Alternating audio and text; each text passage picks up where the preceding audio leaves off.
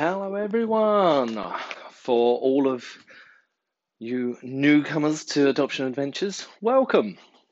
For all of you returning listeners, welcome back. For all of you Harry Potter fans, you know that I stole that from Dumbledore. Uh, I am going to open this uh, this week's episode with a gentle reminder that teenagers are disgusting. Exactly. Yes, yes, they are. I just said to little dude, do me a favour, go and change your bedding, would you? And he said, why would we bother? It was like we just changed them last week. Surely it's a once a month kind of thing. Teenagers are disgusting. Okay, that's all we need to know. In fact, I could probably end the episode there, and I would say that that was enough to have parted my wisdom with you. I won't leave it there, obviously. I wouldn't do that to you.